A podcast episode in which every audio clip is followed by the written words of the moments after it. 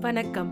இது கதை கேட்கும் நேரம். இன்று நா பார்த்தசாரதி அவர்கள் எழுதிய மகாபாரதம் அறத்தின் குரல் ஒற்றுமை குலைந்தது. கேட்க போறீங்க. கதையை உங்களுக்காக வாசிப்பது ராரா. தருமனுக்கு இளவரசு பட்டம் கட்டியது குறித்து ஏற்கனவே பொறாமை கொண்டிருந்த துரியோதனன் தந்தையை சந்தித்து தனக்கு சுதந்திரமான அரசு போகங்களும் உரிமைகளும் வேண்டுமென்று வற்புறுத்தினான் அல்லவா? அது திருதராட்டிரன் மனதை கலக்கமடைய செய்திருந்தது. அவன் என்ன செய்வதென்று புரியாமல் மனம் மயங்கினான். திருதராட்டிரன் வீட்டுமன் விதுரன் முதலியோர்களை அழைத்து ஆலோசனை செய்தான். தன் மக்களாகிய துரியோதனாதியர்களுக்கும் பாண்டவர்களுக்கும் நடுவே அசூயை பொறாமை பகைமை ஆகிய தீய உணர்வுகளை தோன்றியதனால் ஒற்றுமை குலைய வேண்டிய நிலை ஏற்பட்டுள்ளது என்பதை விளக்கினான். இந்த ஒற்றுமை குலைவை தவிர்ப்பதற்கு என்ன செய்யலாம் என்றும் அவர்களை வினவினான்.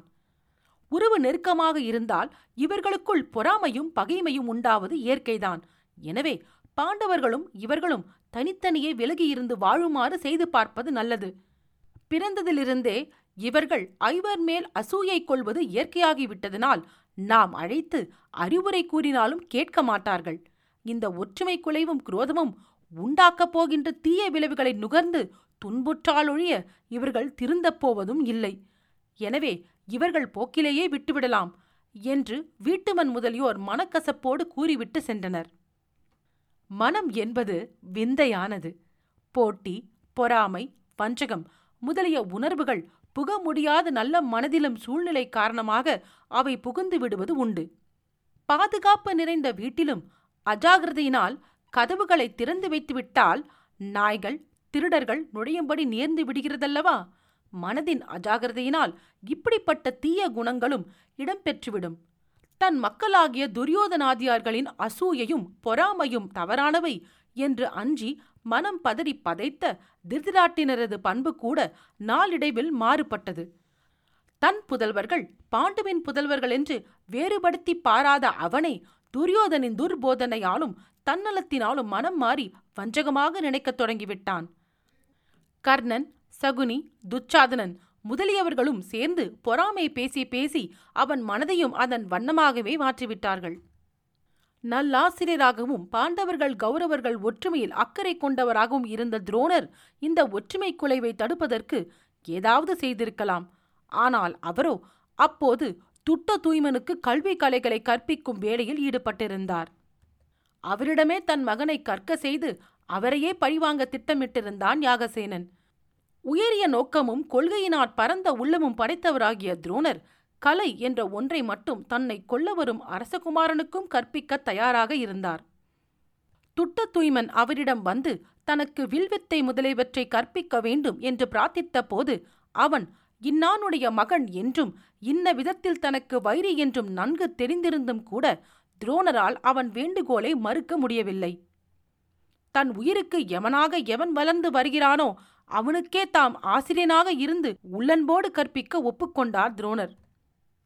சான்றோர்கள் பகைவனுக்கும் அருள் புரிகின்ற பண்பட்ட மனமுடையவர்கள் என்னும் உண்மையை நிதர்சனமாக்கி காட்டியது துரோணரின் கருணை மிக்க இக்காரியம். இதனால் துரோணர் கூட திருதராட்டினரையோ கௌரவர்களையோ சந்தித்து ஒற்றுமை கொலைவை தடுப்பதற்கு வழியின்றி போயிற்று.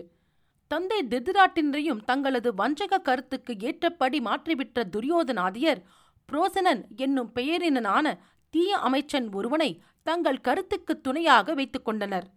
புரோசனனும் சகுனி கர்ணன் துரியோதனாதியர் ஆகியோரைப் போல பாண்டவர்கள் மேல் பொறாமை கொண்டவன்தான்.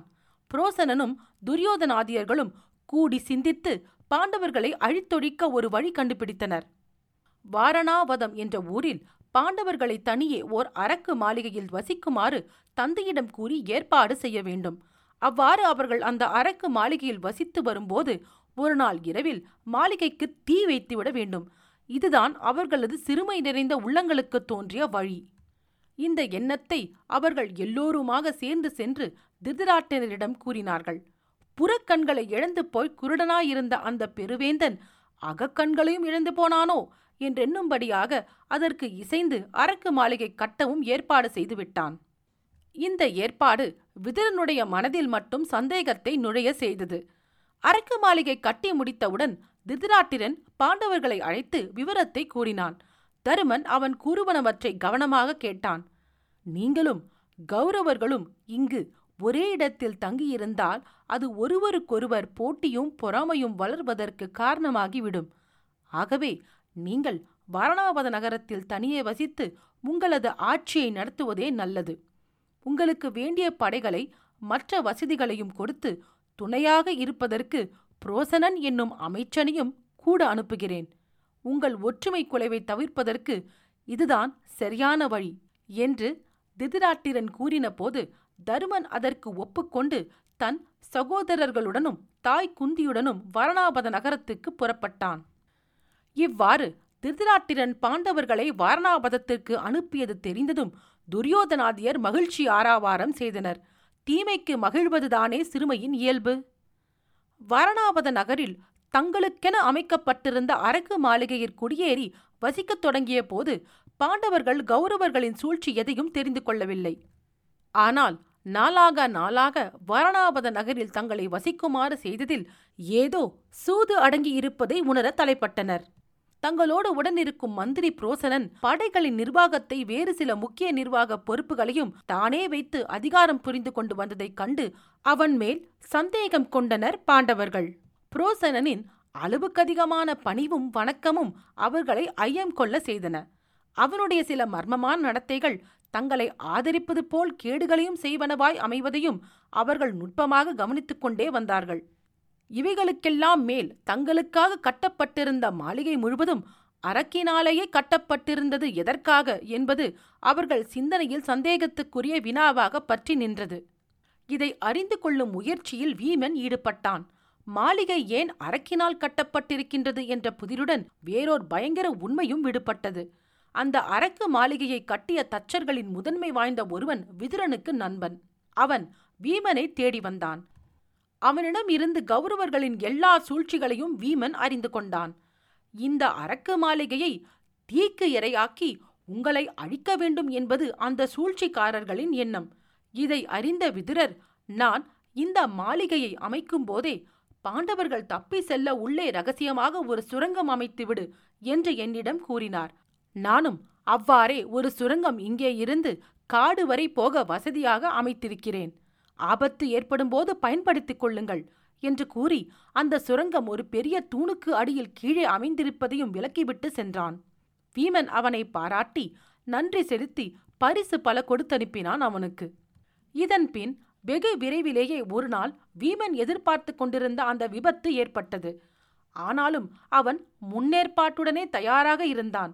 அன்று பாண்டவர்கள் மிகுந்த நேரம் வனத்திலேயே வேட்டையாடி அலைந்து களைப்புடனே மாளிகைக்கு திரும்பியிருந்தார்கள்.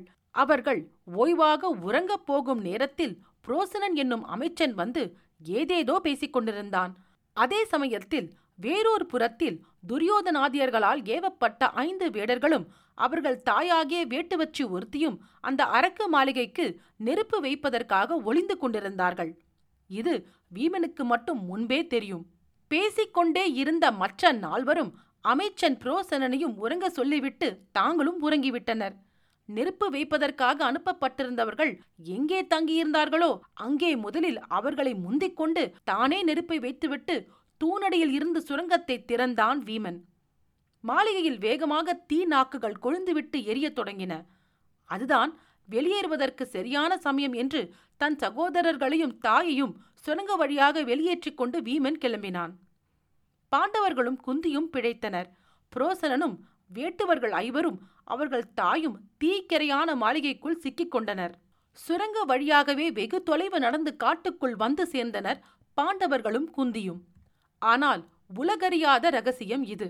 மறுநாள் பொழுது விடிந்ததும் இறந்து கருகிப் போன வேட்டுவர் வேட்டுவர்ச்சி பிணங்களை பாண்டவர்களும் அவர்கள் தாயும் இறந்தவர் என்றெண்ணி வருந்தியது உலகம். விதுரன் வீட்டுமன் முதலியவர்கள் கூட பாண்டவர்கள் அழிந்தனரோ என்றெண்ணி வேதனை கொண்டனர். விதுரன் தச்சன் மூலமாக உதவி செய்திருந்தாலும் என்ன நடந்ததோ என்ற பயம் அவர்களுக்கு இருக்கத்தான் செய்தது. ஊரோடு தாங்களும் அழுது வருந்துபவர்களைப் போல துரியோதனாதியாரும் வருத்தப்பட்டு பொய்யாக நடித்தனர். பாண்டவர்களை அறம் காக்கும் அவர்கள் உறுதியாக இறந்திருக்க மாட்டார்கள் என்று வேறு சிலர் நம்பினர். விதுரன் மெய்யாகவே பாண்டவர்களை காக்க வழி கூறியிருந்ததனால் இந்த நம்பிக்கையால் தன் மனதை தேற்றிக்கொண்டான் ஆனால் இந்த சம்பவத்தால் குலைந்து இடிந்து விழுந்த அரக்கு மாளிகை போலவே குருகுலத்தின் ஒற்றுமையும் ஒடுங்கி குலைந்து போய்விட்டது. மகாபாரதம் அறத்தின் குரல் ஒற்றுமை குலைந்தது. கேட்டதற்கு நன்றி. இன்னொரு பகுதியில் உங்களை மீண்டும் சந்திக்கிறேன். நன்றி ராரா.